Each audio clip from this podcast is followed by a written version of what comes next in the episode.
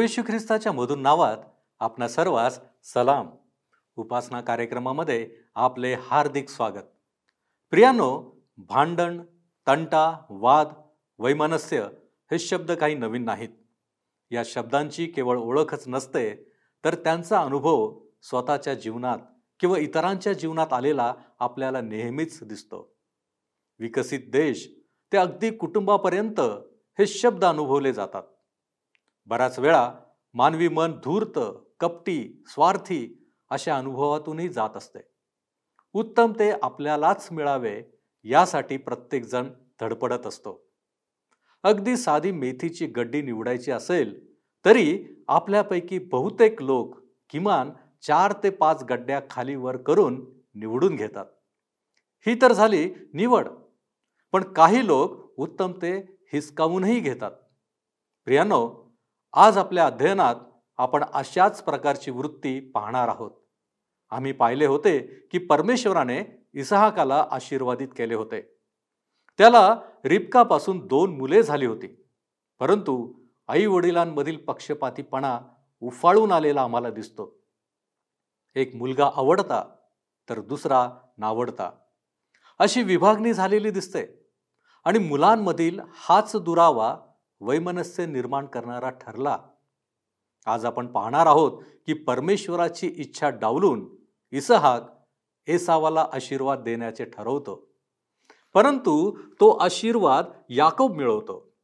यामध्ये इसहाकाला कसे फसविण्यात येते आणि रेबेका याकोबाला कशी मदत करते हे आपल्याला पाहायला मिळणार आहे. माझी खात्री आहे की आपण आपली टिपण वही तयार ठेवली असेल. आणि वचनांकडे लक्ष देण्यासाठी सिद्ध झाला असाल. तर मग चला प्रियानो आपण आजच्या अध्ययनाची सुरुवात करूया. श्रोतनो आज आम्ही उत्पत्तीचे पुस्तक सत्तावीसावा अध्याय पाच पासून पुढच्या वचनांवर विचार करणार आहोत. याआधी आपण हगार व इस्माईल यांच्यामुळे आभ्रामाच्या कुटुंबातला तंटा पाहिला. आता या दोन जुळ्यांमुळे इजाकाच्या कुटुंबात तंटा निर्माण झाला आहे. आणि मानवी कुटुंबातल्या तंट्याचे स्वरूप हळूहळू कसे वाढत गेले हे या दोन तंट्यांवरून आपल्या लक्षात येईल. जेथे श्रोत्यानो आई वडिलांमध्ये मतभेद असतात व अतिशय गंभीर स्वरूपाचे मतभेद असतात तेथे त्या कुटुंबामधल्या मुलांमध्येही मतभेद व वैमनस्य निर्माण होते.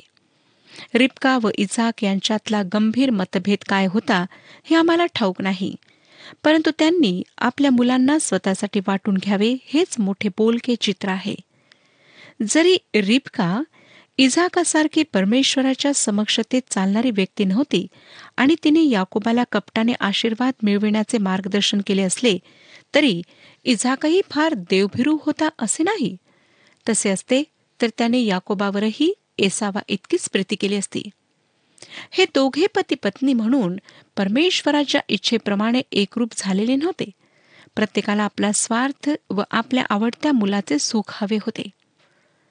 पती पत्नी हे खुद्द देवाने जोडलेले एक अतिशय सुंदर नाते आहे आणि परमेश्वराला मध्ये ठेवून एक रूपता साधणारे हे नाते आहे. ते मानवी समाजाचा मूलभूत पाया आहे. जर ते नाते दुभंगले तर कुटुंब विभागल्या जाते आणि कुटुंब विभागल्या गेले की समाज टिकून राहू शकत नाही. इसाक वरीबका यांच्या नात्याला कुठेतरी छेद गेलेला होता. आणि कळत नकळत त्यांच्या मुलांमध्येही हा छेद निर्माण झाला होता. मतभेद असण्यामध्ये काही गैर नाही परंतु जर ते मतभेद कुटुंबाला विभागू लागले तर त्याची गंभीर दखल पती व पत्नी दोघांनीही घ्यायला हवी. आणि प्रीतीने ते मतभेद दूर करायला हवेत. आणि यासाठी ख्रिस्ती कुटुंबाकरिता शांतीचा राजपुत्र व मूर्तिमंत प्रीती असलेल्या ख्रिस्ताची मदत सतत उपलब्ध असते. प्रार्थनेद्वारे विश्वासाने आज्ञापालन करून हे मतभेद दूर होऊ शकतात. इसाक व रिपका यांनी प्रीतीने आपसातले मतभेद लपविण्याचा प्रयत्न केलेला दिसत नाही. तर आपला आवडता मुलगा व नावडता मुलगा असा भेदभाव करून आपल्या मुलांनाही त्या मतभेदाचे शिकार बनवले होते. आईने किंवा वडिलांनी आपल्या मुलांपैकी केवळ एका मुलावर किंवा मुलीवर प्रेम करणे कौटुंबिक स्वास्थ्यासाठी फार घातक ठरते. अशाने श्रोत्यानो कटुपणाचे बीज पेरल्या जाते द्वेषाच्या भिंती उभ्या केल्या जातात आणि भावाभावांमध्ये आजन्म वैरत्व निर्माण होते. घरातले हे राजकारण घराला भंगणारे मोडणारे आहे. इजाकाने जणू याकोब व त्याच्या आईविरुद्ध कटच केला. पण रिपकेने आपली बुद्धी लढवून त्या कटाला शह दिला.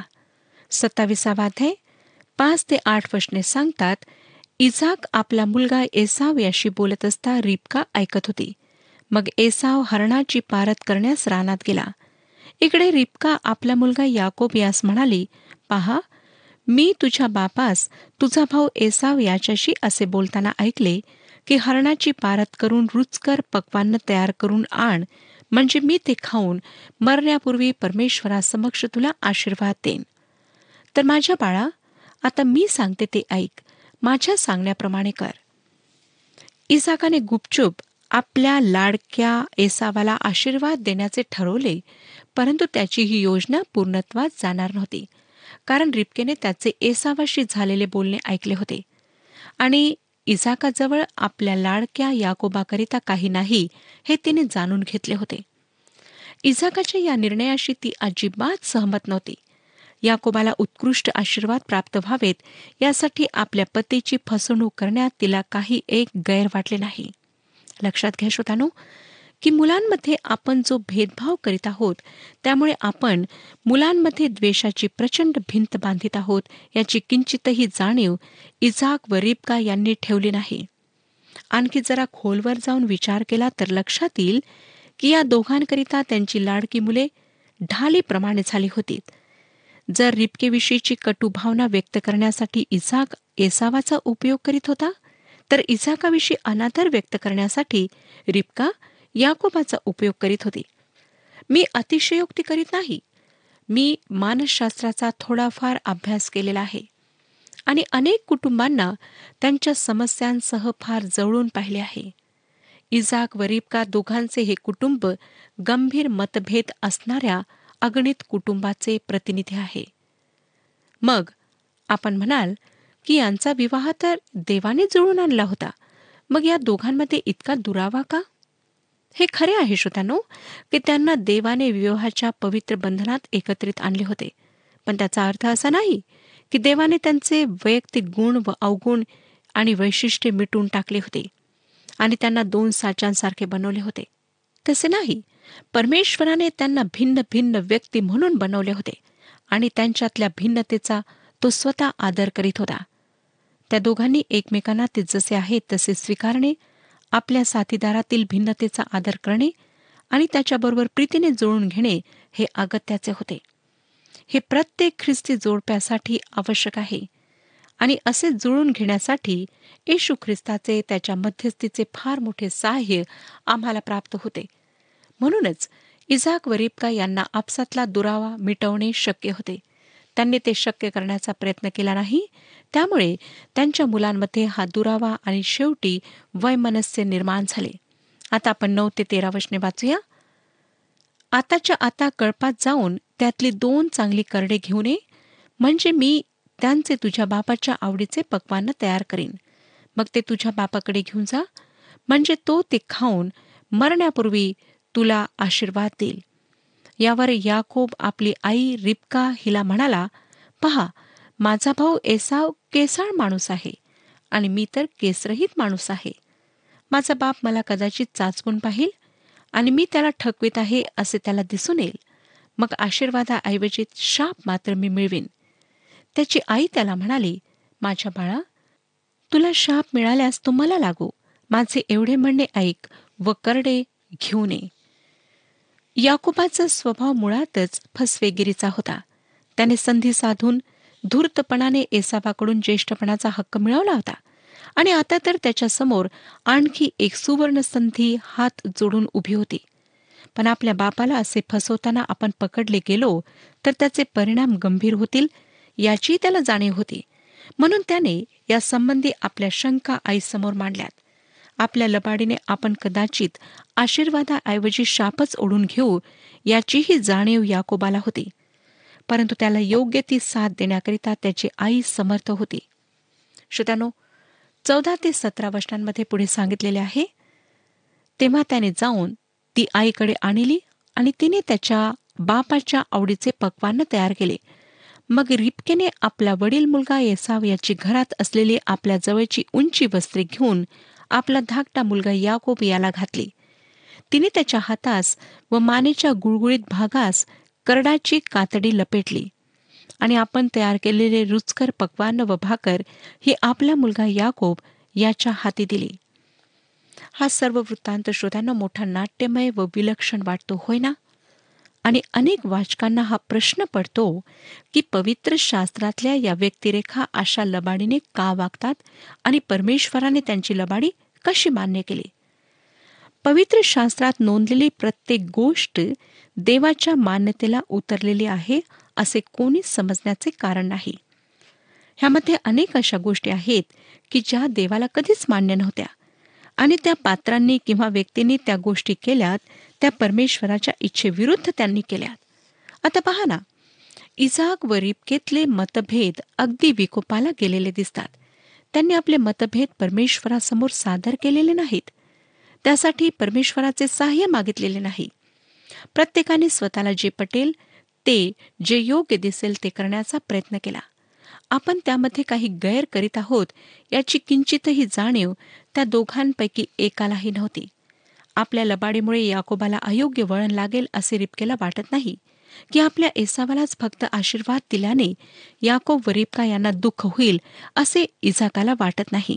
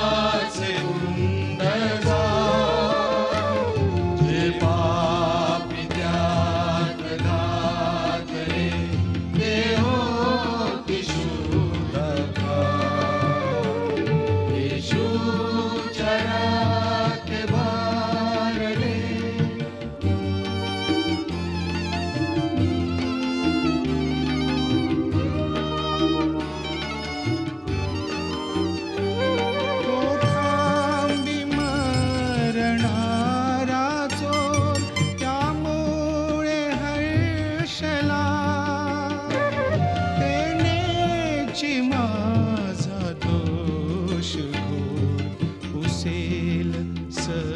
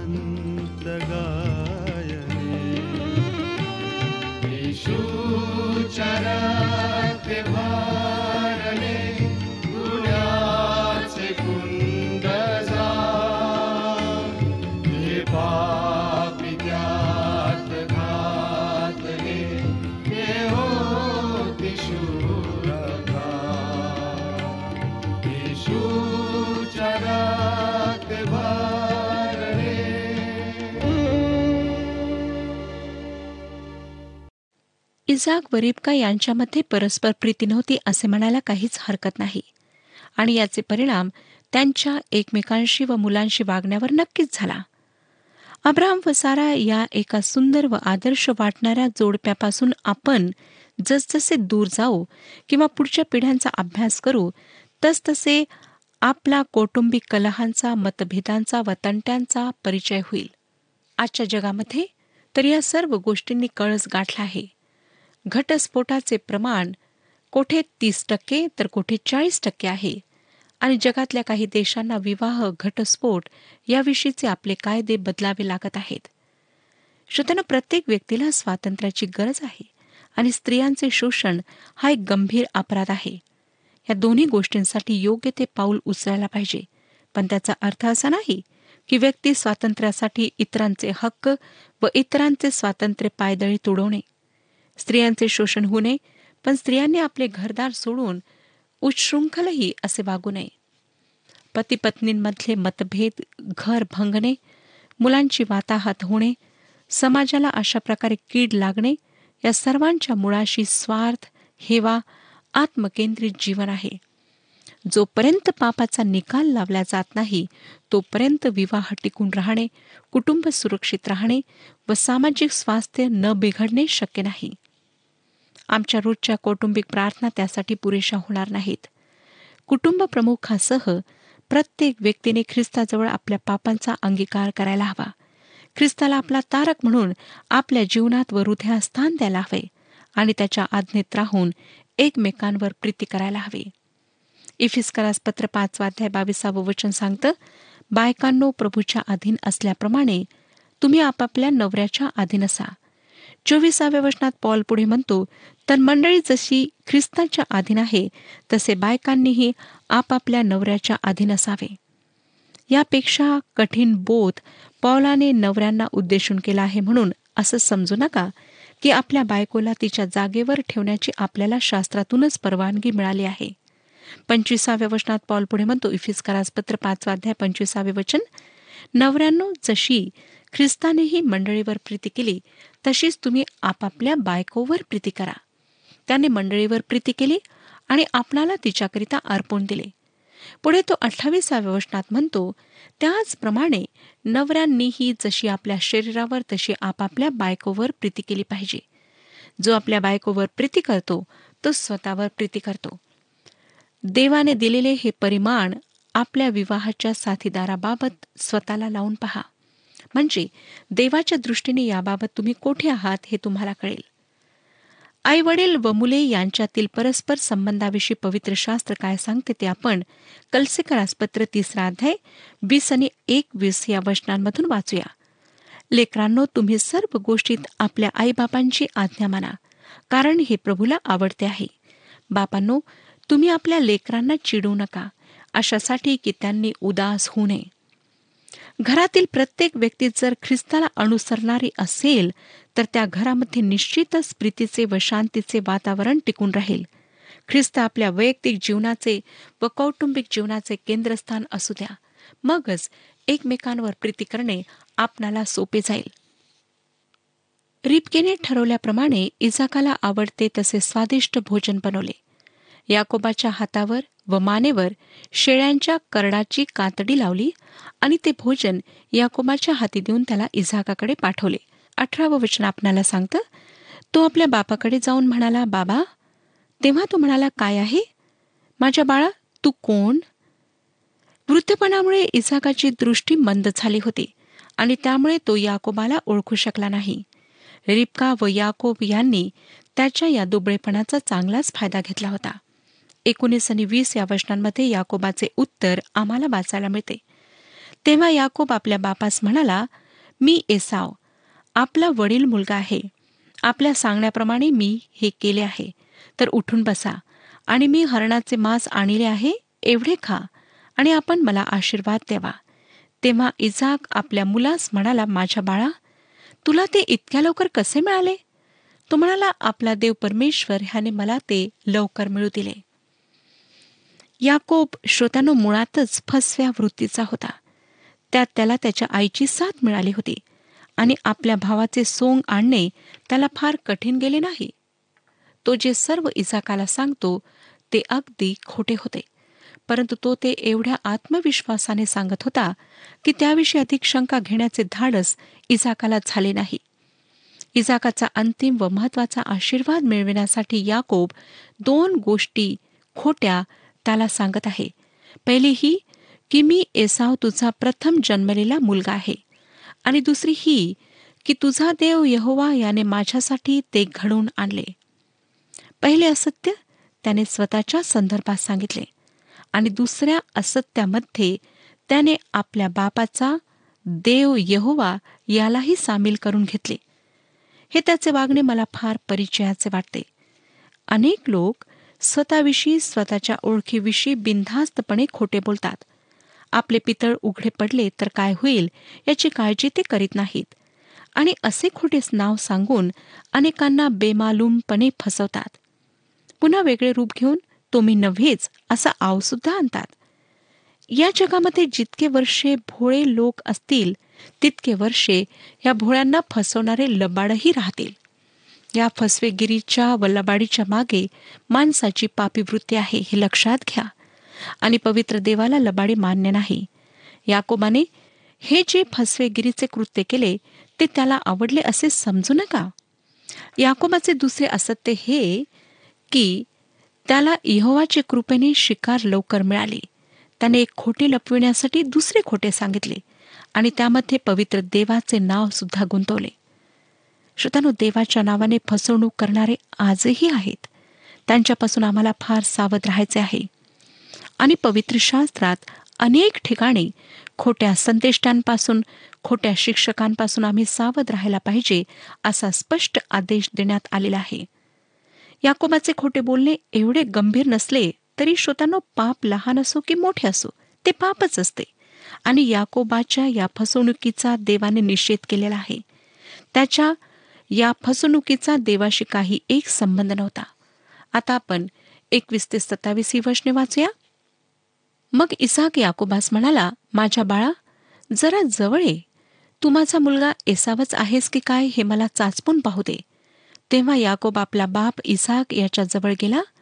तो त्यास चाचपून म्हणाला वाणी तर याकोबाची पण हात एसावाचे आहेत.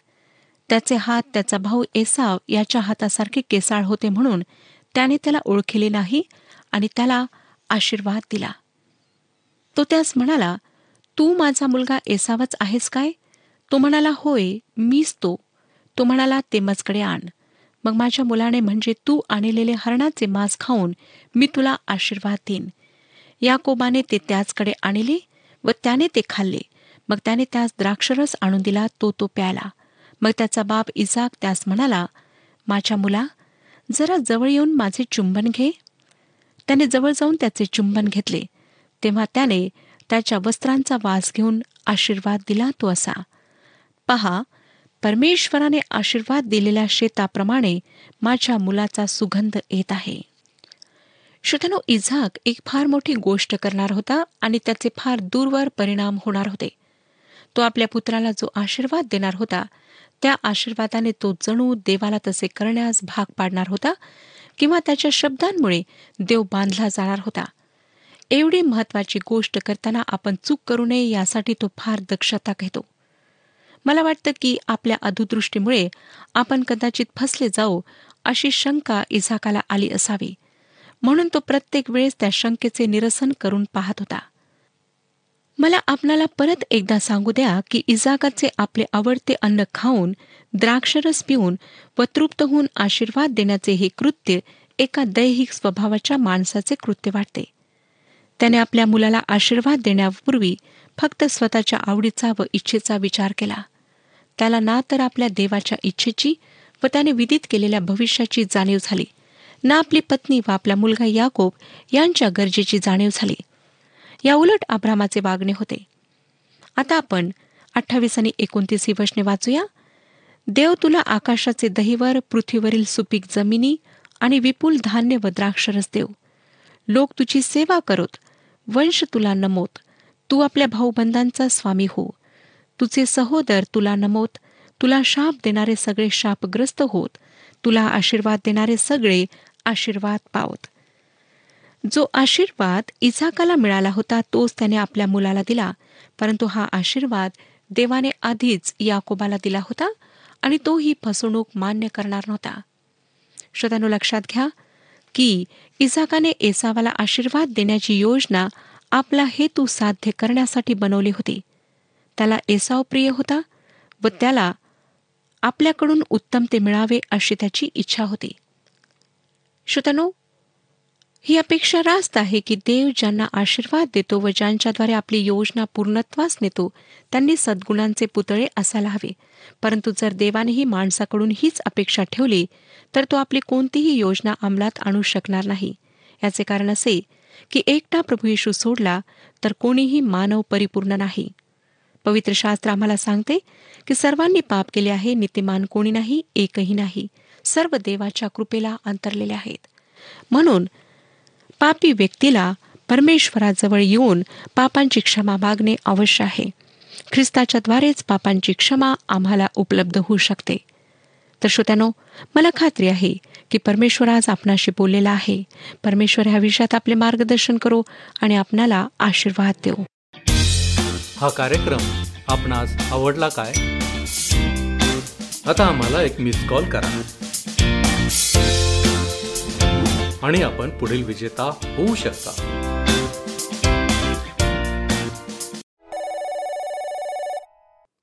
प्रियांनो माझी खात्री आहे की आजचे अध्ययन आपणास एक वेगळी दिशा देणारे ठरले असेल.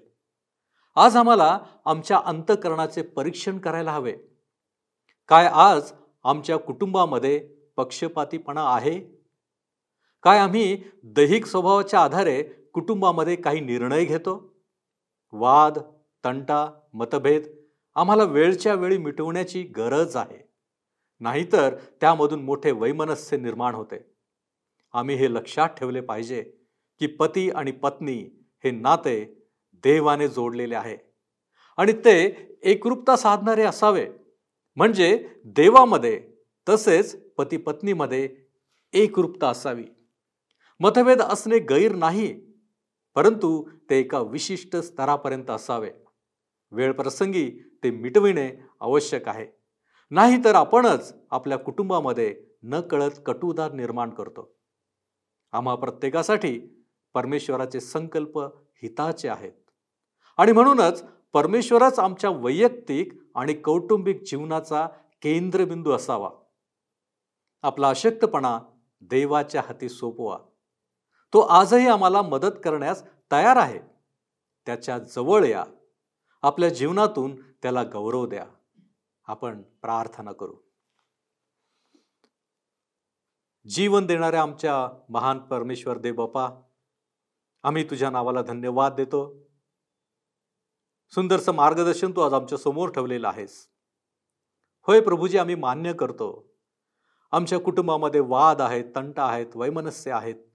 आणि होय बापा पक्षपातीपणा देखील आहे.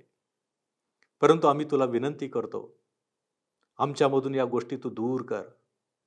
आम्हाला आमच्या जीवनामध्ये तू दृढ विश्वासी बनव आणि प्रभूजी आमच्या जीवनामधून त्या सर्व गोष्टी तू दूर कर ज्या गोष्टी आम्हाला तुझ्यापासून दूर नेतात.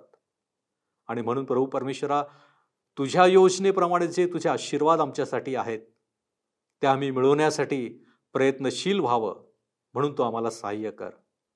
आमचा सर्व अशक्तपणा आम्ही तुझ्या हाती सोपितो आणि या विनंत्या या मागण्या धन्य तारक प्रभू येशू ख्रिस्त याच्या गौड आणि गौरवी नावात करतो म्हणून तो ऐक. आमेन. परमेश्वर आपणास आशीर्वादित करो.